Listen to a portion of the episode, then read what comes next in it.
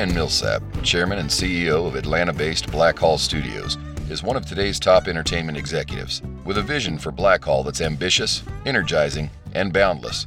Millsap is blazing a trail through the heart of the South and setting his sights on the future of entertainment. Listen and learn as Ryan Millsap journeys through the myriad industries, people, and landscapes that traverse the complex and dynamic world of film production.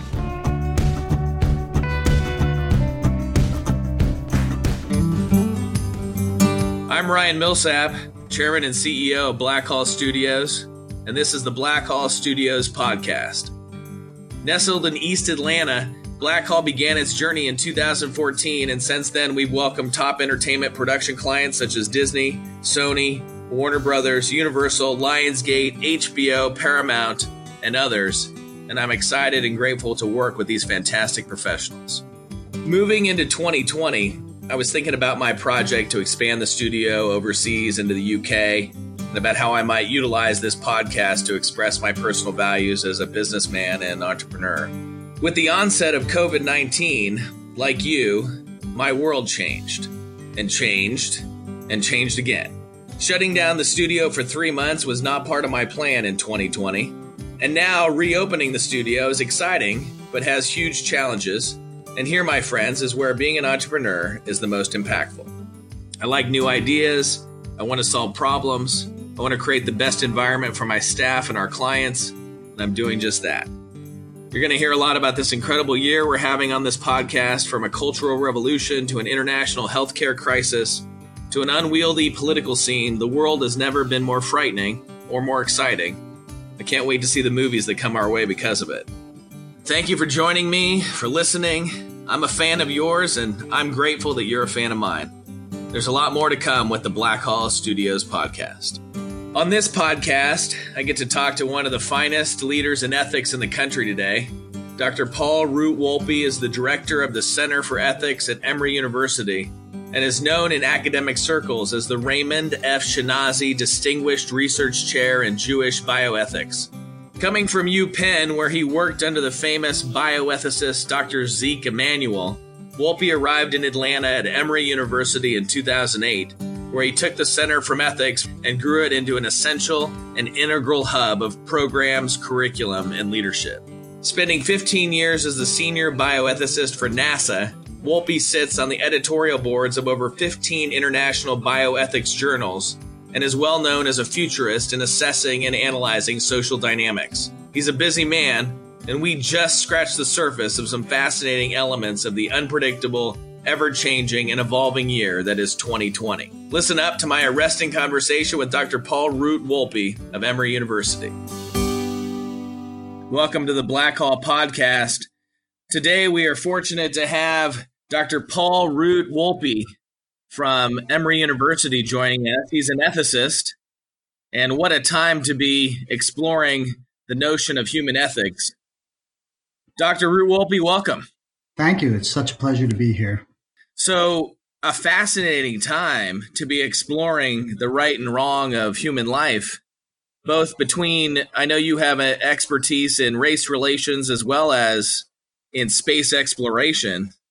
Where do you want to start? Do you want to start with race relations or space exploration? Wow, those are the two. Huh? I mean, what I've been spending most of my time on recently is COVID. And then that switched to race relations um, as things exploded in, in the country. Uh, but I'm happy that let's start there. Well, let's start with COVID and how that all relates. Tell actually just tell us what has been your 90 day journey in the world of ethics. So when COVID first started, uh, those of us in the bioethics world, which is one of the hats I wear, uh, began to have a discussion around the predictions that there was a possible shortage of medical care um, on a number of different dimensions. So many of us spent quite a bit of time writing policies for our institutions. I helped write the one for Emory on what would happen if we ran short of ICU beds, how we would triage, how we would allocate ventilators um, if we came to a shortage. Luckily, that hasn't happened uh, in this country, but it still could in the second wave and in what's happening now. And we had to think very carefully through what kinds of criteria we should use to decide if we're out of ventilators and there are people who need them, or we have one left and someone needs it. How do we decide who gets it? And that grew into a conversation around who was being impacted by COVID and the recognition that black and brown people and people in disenfranchised communities were being disproportionately affected by COVID, that the elderly were being disproportionately affected.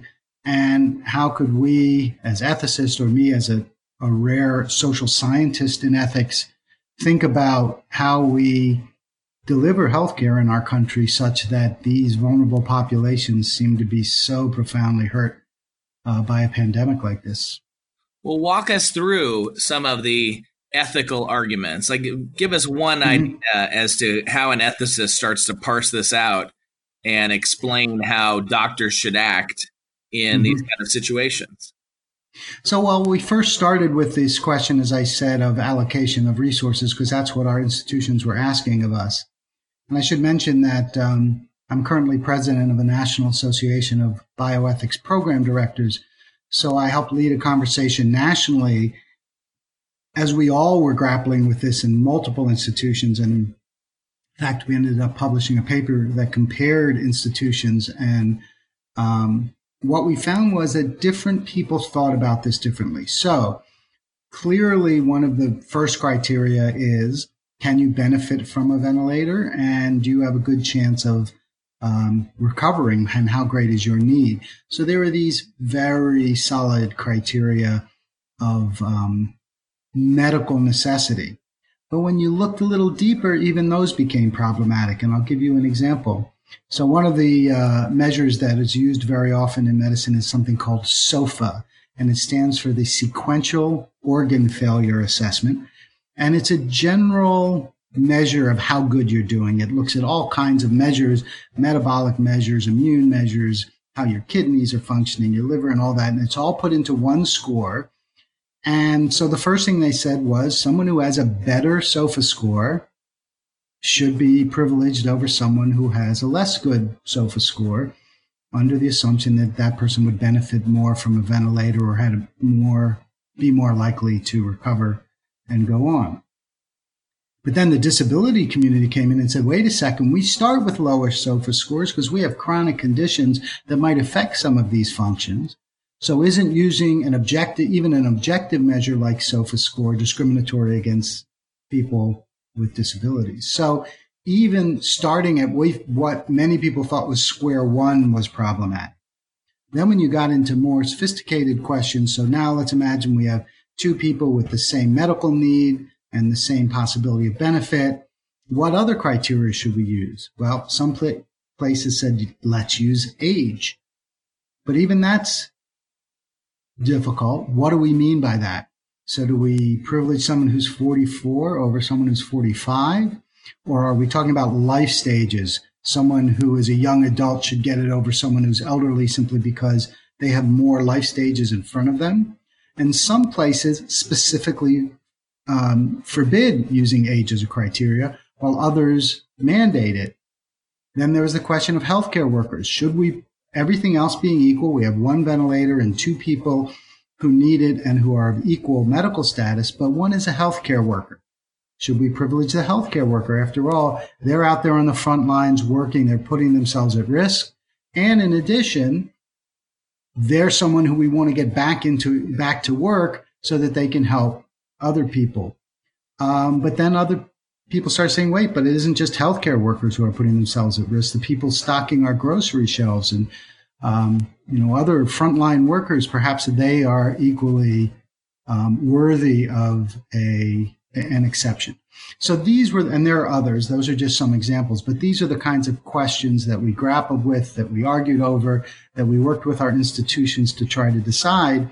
And different institutions, and by the way, different states, because there are a number of states that have statewide policies, came up with different solutions to those problems. And so, walk us through one of the states, or you don't even have to name the state necessarily. If you want to, you could. But walk us through an actual solution to that kind of a triage dilemma and what people actually decided would be the criteria mm-hmm. to decide who got a ventilator. I mean, thank God we haven't reached that place, I don't believe, in the United States, but I know that's been a big concern. So there are now protocols yeah. in place, correct? Exactly right. Almost every institution has one now.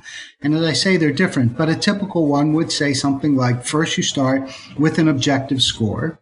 By the way, almost all of these, but not all of them, but almost all of them say the people who make this decision are either a separate committee um, that looks at these objectively. Uh, they exclude anybody who's actually treating patients because you don't want that conflict of interest. You don't want me promoting my patient. And, and there are opportunities to take nuances and um, complicating issues into account. So one policy might say first look at the SOFA score. And if there's enough of a significant difference, it can't just be a marginal difference between them. You choose the person with the greater likelihood to benefit. If, and then if that doesn't, uh, if that isn't sufficient enough, or if people are too close together, you move to other criteria. One might say age is an important criteria, life stages. So a young adult might get it over someone who's middle aged or who's elderly. Another criteria that um, uh, some places use is healthcare. Healthcare workers now at this point can come in, and if you are a frontline healthcare worker, and not just, by the way, uh, someone who works uh, with patients directly, but if you're the person that cleans COVID's patients' rooms, you're putting yourself at risk. So you also uh, have uh, privilege there. Then the tree, and, and then explicitly, no other criteria is considered to be acceptable. At that point, if everyone is still equal, it's random. People use a lottery system to see who gets the uh, ventilator. So people have tried to come up with criteria. It's very difficult to compensate for structural injustices. So it's very difficult to say. And then at this point, if you are of a disenfranchised, disenfranchised community, you get it over someone from the majority community because defining that and determining who that is um, is almost impossible. So nobody uses that kind of criteria, though everybody recognizes that those are people particularly at risk and particularly vulnerable. So you often also have a disconnect between what we recognize as structural inequities and the ability to actually compensate for them in specific cases like COVID triage. Do you feel like lottery at the end of the day is is intellectually satisfying for an ethicist? Well, you know, a lot of people say it should be a lottery from the beginning, that all of these other things are, are in some way biased. As I mentioned, even the SOFA score. So they say the only really unbiased way is lottery. Uh, used to be first come, first serve, but then everyone recognized that the first people to get there are often the most privileged, uh, just in terms of their transportation abilities, never mind anything else. So um, there are some ethicists who argue nothing but a lottery is ethical. So I don't think that a lottery is ethically unsatisfying. I think it's emotionally unsatisfying to a lot of people. But there are ethicists who believe that it is actually the fairest way to allocate any scarce resource. Do you think that there is going to be a growth, eh, you know, in in in private healthcare situations or means by which people can avoid a lottery? Well, I don't think so, only because a lottery never happened. Um, you know, I think if we had had a massive lottery in this country, that might have been uh, something that developed. But as you mentioned, and as a, we haven't gotten to the point where we've had to use almost any of these triage me- measures. The solution to all of this, by the way, is not to come up with better and better uh, triage measures, but to come up with adequate resources for healthcare. So if we had enough ventilators, we wouldn't have to use any of this. If we had enough ICU beds, we wouldn't have to use any of this. And some of that is unavoidable. You can't always have enough ICU beds for a massive pandemic. That would be maintaining thousands and thousands of beds empty for years and years and years. But you certainly can't have enough ventilators warehoused. You certainly can't have enough masks and PPE, another thing we ran short of. And most importantly, you can plan the pandemic better, like most of our other countries did in our uh, in the Western world, through early testing and early preventive measures, and then you don't have to worry about these kinds of things. We handled it all very poorly here from pre planning all the way through the actual pandemic itself. And we had plans in place. The CDC had developed a, a great plan. There were other plans that we had. And when push came to shove, they weren't followed, not only on a national level, but on the state level as well in many states. And so, do you attribute that to a cultural problem or a leadership problem? Or is it both? Well, I think it's both. Yeah. Yeah, I think it's definitely both, but I think leadership can overcome the cultural problem if it's coordinated enough and strong enough. So, um, there, this, the, this cultural problem existed in other countries too, but strong leadership brought, brought people through it. Um, there was, there is and was ample evidence from all over the world that early strong preventive measures along with testing can not just flatten the curve, but actually reverse it. So the United States and South Korea both had their first COVID patient identified on January 20th. And the difference in the trajectories are remarkable. By the end of March, South Korea had tested 400,000 citizens. The United States, which has three times the population, had tested 40,000 citizens. Because of their immediate strong testing, South Korea identified the specific regions and areas where it was flaring up, and they could put in preventive measures just in those areas. So they never closed down their entire economy. They never closed down all of their institutions. They targeted those places with outbreaks. They stopped the pandemic there, and now life is, and has been for a couple months almost, is back in normal in South Korea. We did just the opposite. We didn't test. We didn't put in preventive measures. And now we have one third of the cases in the world. So um, that's just a perfect example of what strong leadership and quick action could have done for this pandemic. What have you observed about American culture in this pandemic? You know, it reflects something interesting. So if you think back to other times when this country was divided, think back to the 60s and early 70s, for example, the country was divided but not polarized. Those are two different things. The conversations we were having back in the 60s and 70s were strong and and people had very strong opinions about them, but there was real conversation across the aisle. There was real discussion between factions. There was compromise. We were divided but not polarized. We now live in a time when we are divided and polarized. And what that polarization means is that it's almost impossible to have reasonable conversations across difference. And because of that, every action becomes symbolic. If it's an action on your side, it's symbolic on the other side of everything they oppose, even if the action makes all the sense in the world. Polarization leads to the kinds of reactions that make controlling a pandemic extremely difficult because yet this country has to be unified on action. And that's why if we had strong leadership that could bridge the divide, we would have been in a lot better situation than we were. And though I do recognize it's very difficult to bridge that divide right now, and I don't know where the leadership is right now that can do that. The thing that I've been exploring uh, observationally is what role American culture has played in our inability or just not naturally natural inclination to conform to the necessities of a pandemic and how much we blame on leadership. And i'm not convinced that any leader could control the American spirit, which just seems to be contrary to the conformity required to fight a pandemic.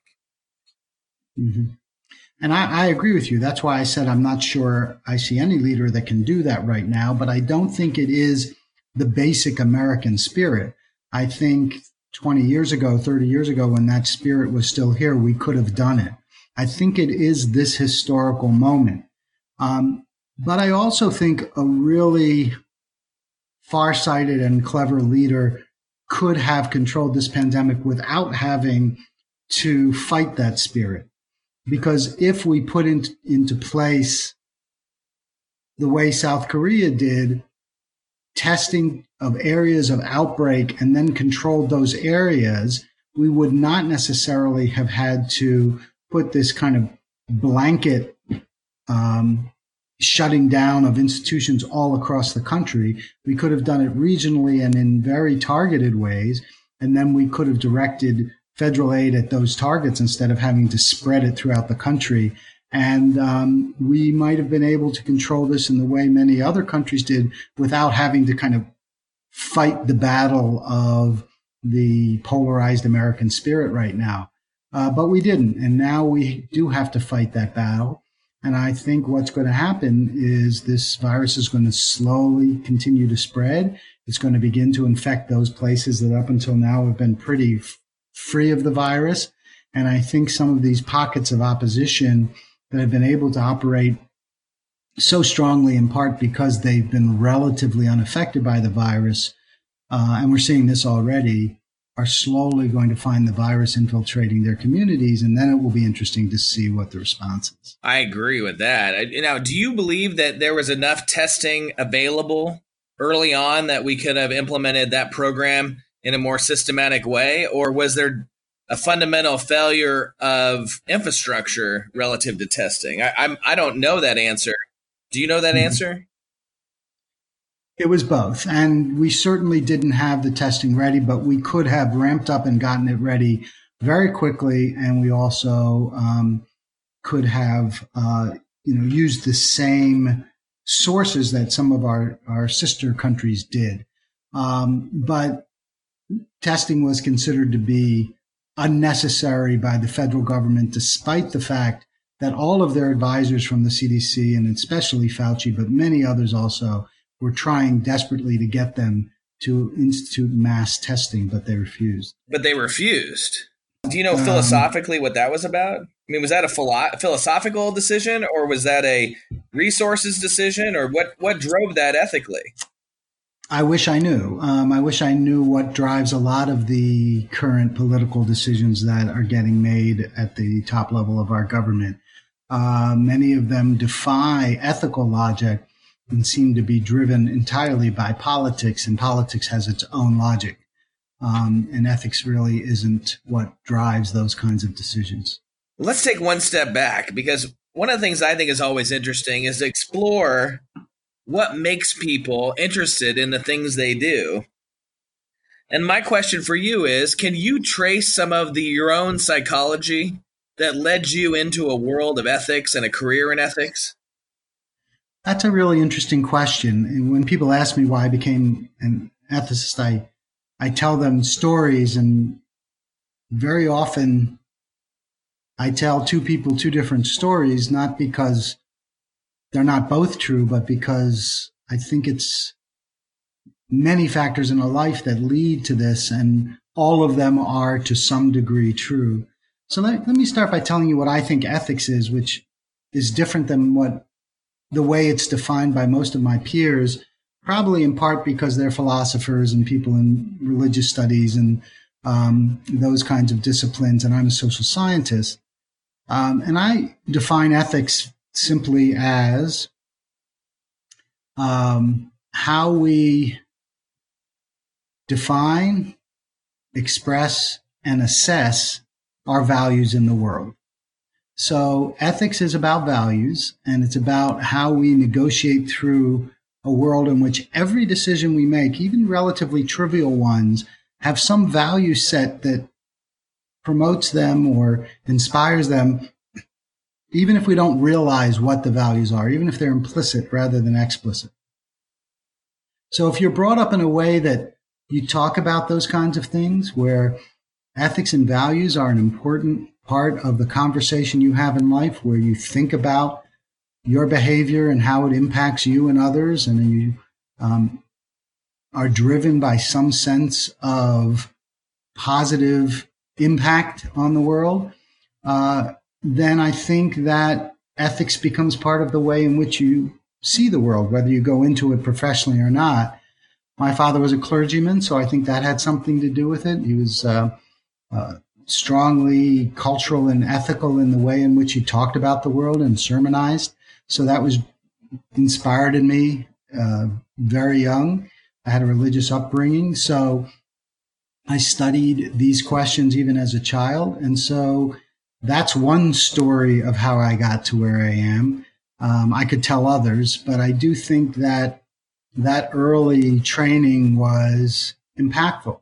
And I'll tell you another interesting story about that, an example, and that is a book written by a colleague of mine, David Blumenthal at Emory, where he looked at why it was that um, non-Jews hid Jews in the Second World War and the Holocaust at great risk to themselves. Why did they do that? And the interesting thing was they couldn't explain it. Their answers were always things like, well, that's what you do. I mean, how could you let someone else be persecuted? How could you let them go to your death? Or that's the way I was brought up. You reach out and help people. Those aren't really explanations. Those are deep set values that you express because they're part of who you are and the way you define the world.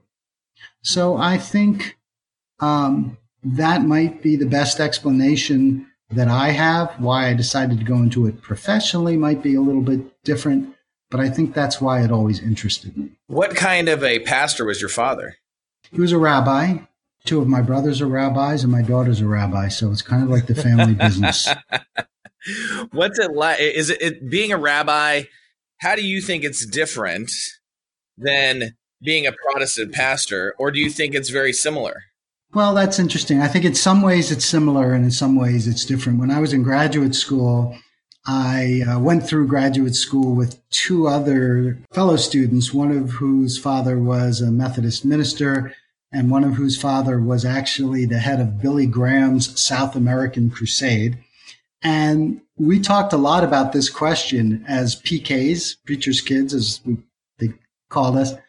We had some things in common that much more than we had with people of our own religious backgrounds who didn't have clergy as parents, especially congregational clergy.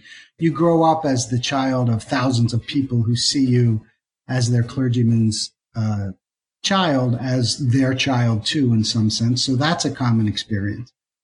But I also think these traditions have their own unique um, contributions and unique background. So if you look, for example, at my tradition, at the Jewish tradition, the Talmud, which encodes Judaism's uh, laws and ways of thinking, is an ancient document and the first document in human history that records all dissenting views. So most other ancient document just documents just say what what the winners said, right? What you're supposed to do. But the Talmud is an argument, and it's an argument between people with different views of what the right answer is, and all of those views are recorded, and all of them, interestingly, are seen as equally important and valid things to talk about and discuss. And sometimes what had been a minority position in a different time and place is elevated to a majority position. And because of that, um, if you take something like bioethics, well, the Talmud talks about has been talking about bioethical issues for you know, almost a couple thousand years, 1500, 1600 years.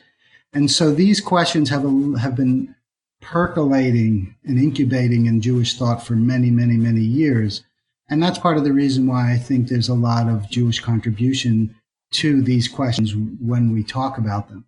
So um, each tradition has its own unique contribution to make to these, and they're all a little different from each other. Why do you think that the the Jewish community recent times has leaned towards the Democratic Party and more what are considered right now liberal uh, notions socially? I've always thought that to be a fascinating combination. Yeah. And I think it is because I think it's for a few reasons.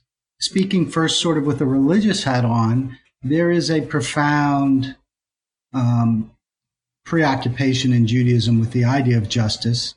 Um, and I could give you textual reasons for that and, and, historical reasons for that. And the idea that um, treating people equally across um, all walks of life is a fundamental idea in Judaism, and that's um, an idea that fairness is an idea that underlies um, the liberal sensibility. And I also think it's because of our historical experience. Um, if you look at the Holocaust and you look at persecution in Europe, it was done by people who shared a set of values. And I don't mean this in, in, a, in a pejorative way at all, but in terms of their outlook, it was closer to what we consider to be a conservative outlook than a liberal outlook. And, and Jews were the victims of that. It is why we have traditionally allied with African Americans in this country and why someone like Abraham Heschel, a great Jewish leader, marched hand in hand with uh, Martin Luther King, who called him my rabbi. Um, it's because the, we have common experiences of oppression and persecution um, that ally with each other. On the other hand, um, you know, there is this great fealty to Israel as a country. And I think part of the shift of a minority of Jews, but still a significant number to a more conservative perspective, has been around the sense of that Jews have of protectiveness around Israel. So there is that tension in the Jewish community, that very strong tension around those two issues, and uh, you know that is a constant conversation in my community. Why do you think there isn't a dialogue, like a very like and maybe there is inside the Jewish community that doesn't exist inside the American intellectual community in a robust way. But why do you think there isn't a discussion about some sort of blended political agenda that would allow for a deep sense of justice, a protection of the minority, a, a an economic conservatism, the way that you might find uh, being propagated from the the Jewish finance establishment on Wall Street, combined with some sort of protection of Israel, if that's what people desired. I mean, mm-hmm. help me help me understand how the Talmudic tradition of conversation is helping to find an integrative solution on the political side because maybe the Jewish community is who could lead us out of this terrible bipolarization of of uh, politics. Okay, so that that's a very complicated question. First, I want us to be careful and not, um, you know, your your use. I think very, you know, without any intention of the Jewish financial community perpetuates a stereotype about Jews uh, as being, you know, in control of Wall Street and finances, and Jews are a, a small minority of Wall Street. But that being said, you know, your question is a really interesting one because Jews believe that they are part of that conversation. And Jews have that conversation internally all the time. And the polarization uh, or the division exists in the Jewish community too. Um, you know, we have that conversation in the broader community. There are a lot of people who identify themselves, for example, as economic conservatives and social liberals, or fiscal conservatives and social liberals. George Bush Jr. characterized himself that way. And I also think that uh, uh, there's a there's a large swath of America that for a very long time, I mean, over the last I don't know ten years or so, it has become more and more polarized. But it used to be that most Americans were in the moderate middle, and I still think more there than than the media gives credit for. And if you think about it, how do you swing from Barack Obama to Donald Trump? I mean, that's an extraordinary swing of the American public. And that's more complicated than liberal and conservative.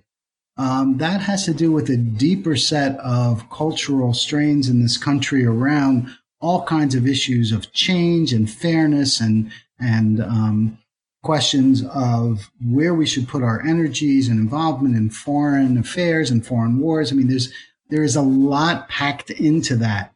Uh, what I, I, I'm not sure there has been nearly enough political analysis of that swing because hidden in that swing is is real truth about our culture that uh, I'm not sure we've really unpacked yet and that we really understand. Um, when you pull people out of their sort of political rhetoric, when you get talking to them individually, when you uh, you know, have someone with a more um, liberal perspective talking to someone with a more conservative perspective over a symbolic beer, so to speak, you see those barriers break down. But what our political system has done, especially by being a two party system, after all, we're really the only major two party system in the democratic world. Most others are parliamentary, which means you can have nuances and interim parties that encapsulate that.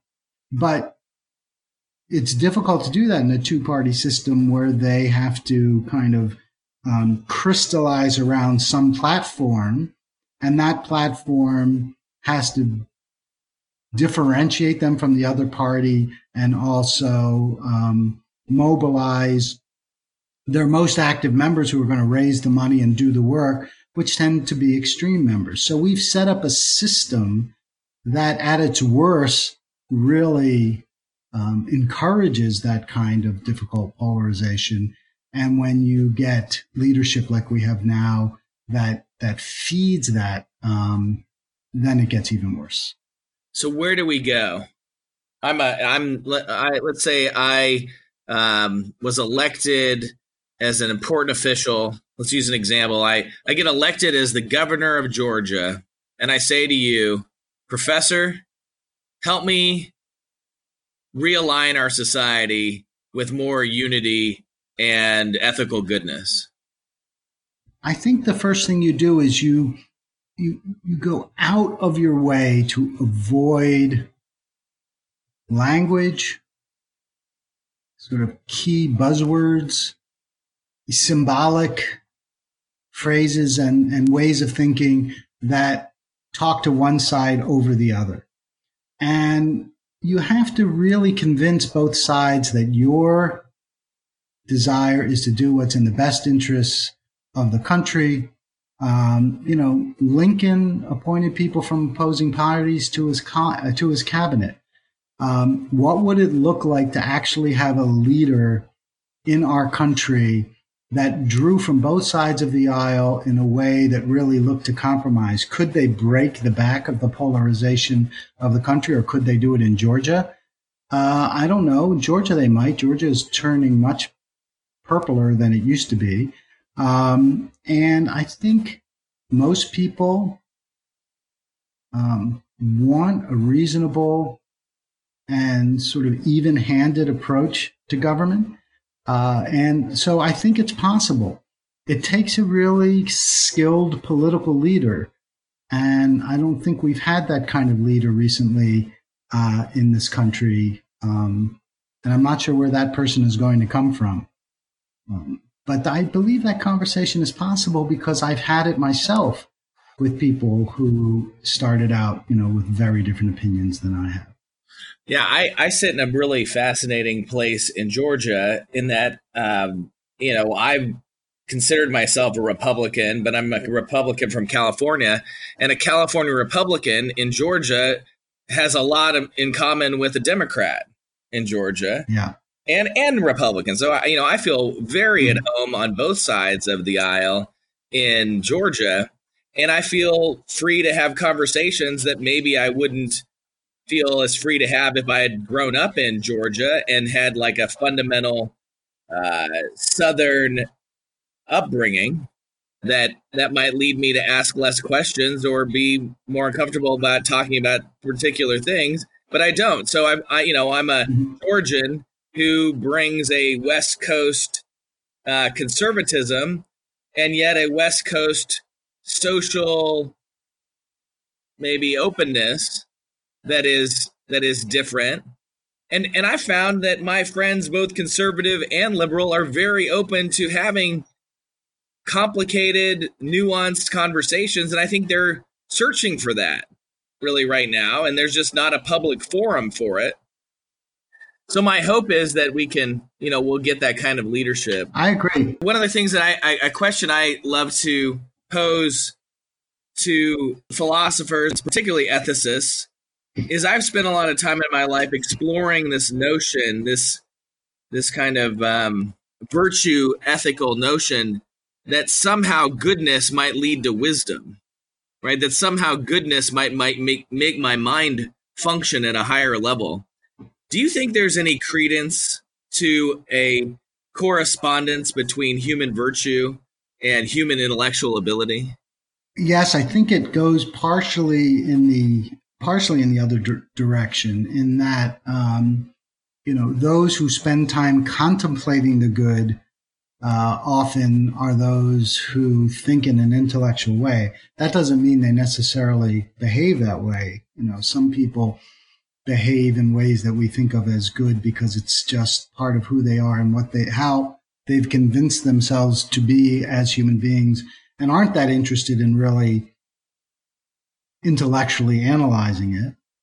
Um, and by the way, I know ethicists and other people who intellectually analyze the good, who, when it comes right down to it, are not good people particularly.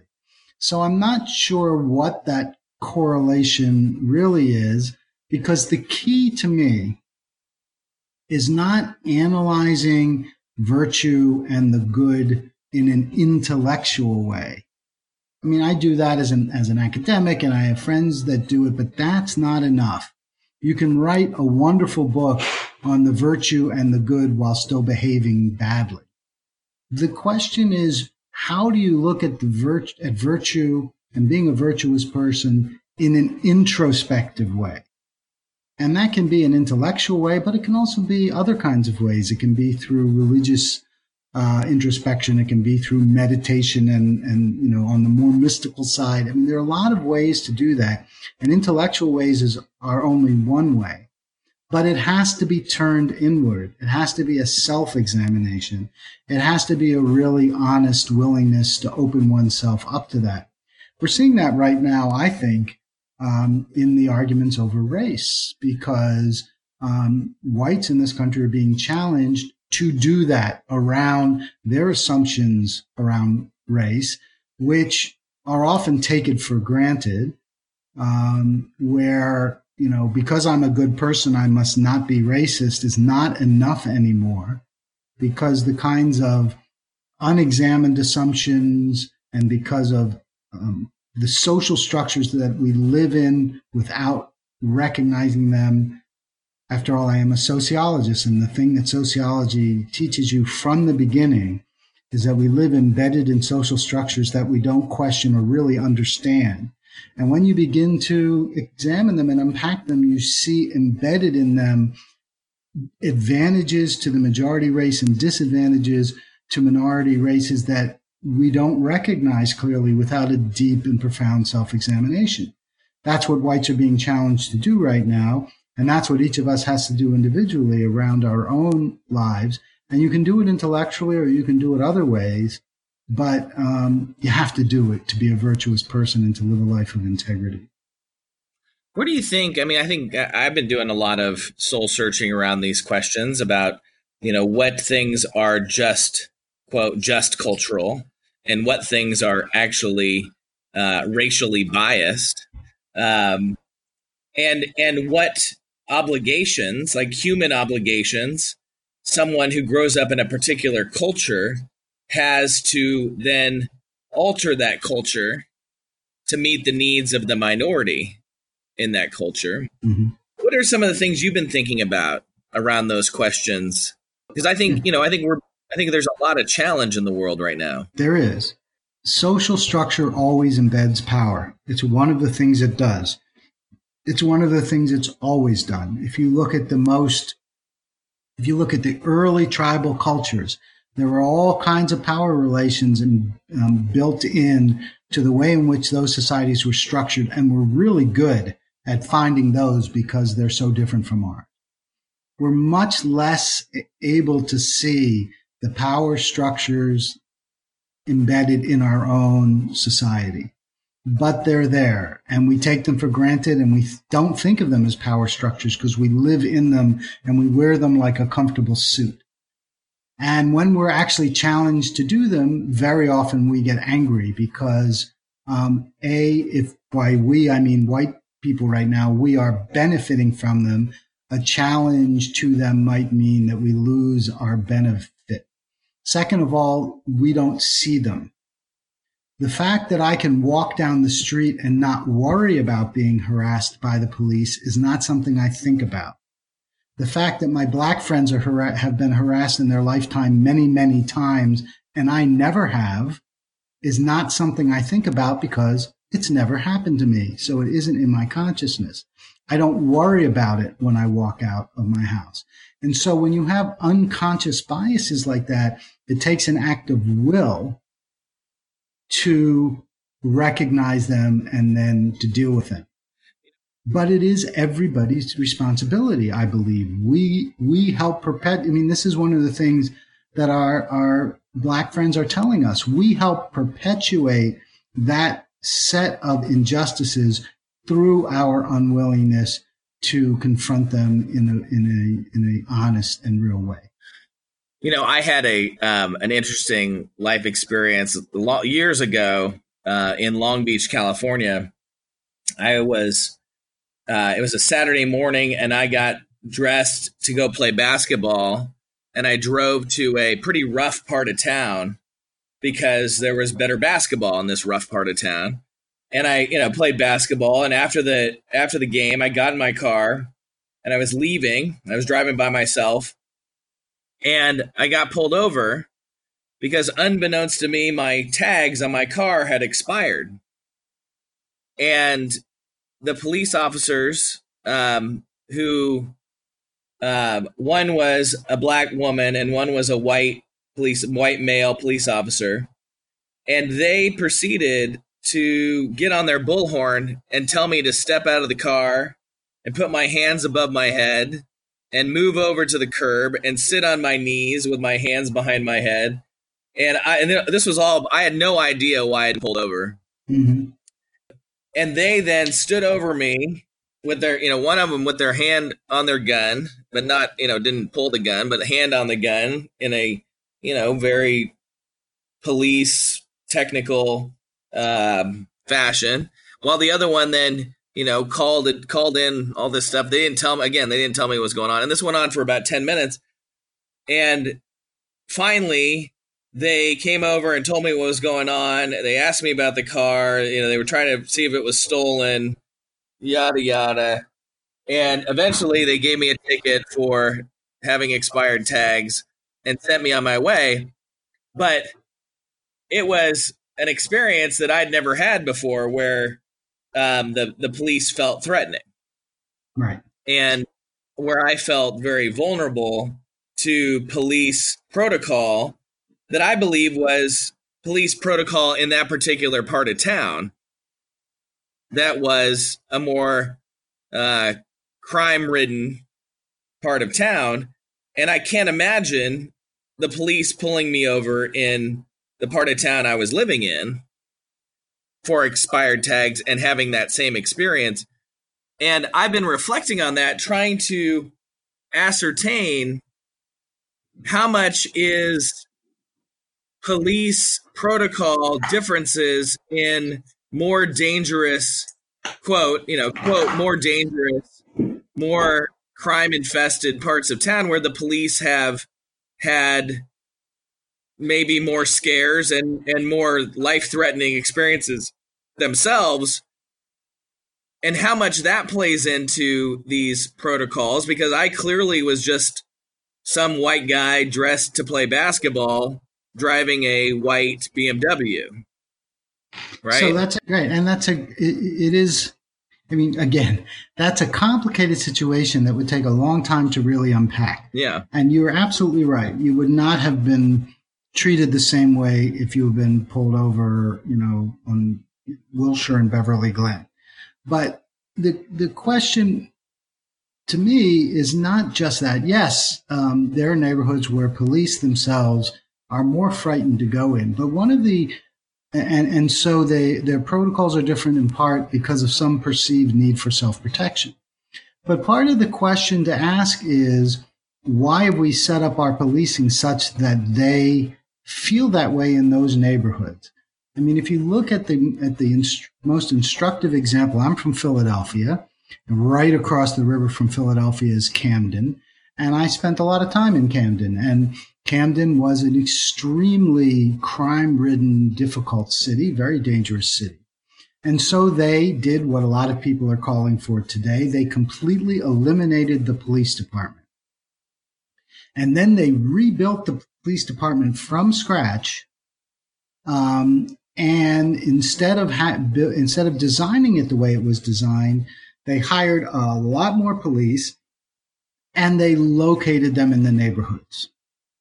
And their job was to walk through the neighborhoods and introduce themselves to people and to talk to people and become part of the neighborhoods.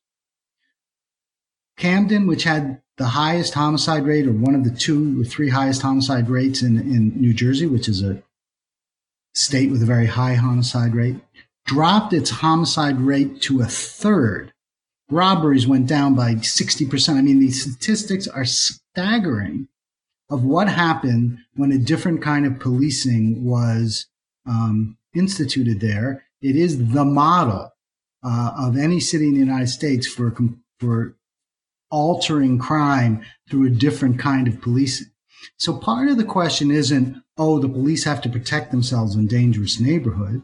Part of the the question is, how do we design policing in ways that exacerbate and magnify the problem rather than solving the problem. And one thing that we've learned is that force based crime prevention by police who come into neighborhoods to try to stop it doesn't work, has never worked, and won't work. And uh, we need a different kind of strategy. And neighborhoods will respond in part to the kind of policing they get. And so the police themselves are part of the problem in these quote unquote crime ridden neighborhoods by the way in which they police. Uh, but the story that we tell is that these neighborhoods are somehow innately crime ridden so that the police have to behave that way. But Camden shows that's just not true. I think that's fascinating and, and an incredible psychological exploration to a social uh, problem. I hope that we get more of that. Um, I certainly know that uh, my friends, both white and black, and who are uh, affiliated with uh, law enforcement, are longing for deeper uh, social, psychologically satisfying solutions for everyone. Um, so I hope that that's where this all ends up.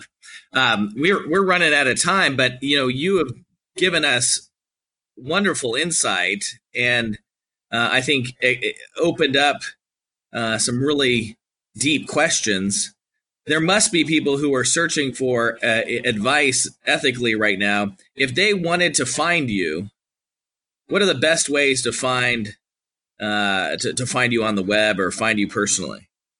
Well, it's very easy. I mean, if you go to the Emory Center for Ethics, you can find me. My email address is my first initial and last name, P W O L P E, at emory.edu. So, uh, or if you just Google Paul Root Wolpe, um, I, I'll come up. So I'm pretty easy to find.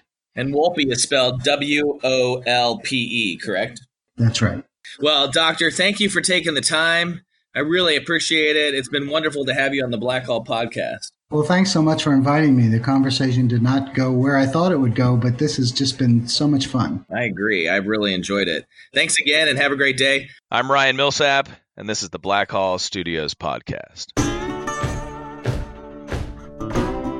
I'll leave you guys with thoughts that I write on Instagram. I perceived shadows to be real things, and then in knowing real things, I learned to pay no attention to shadows.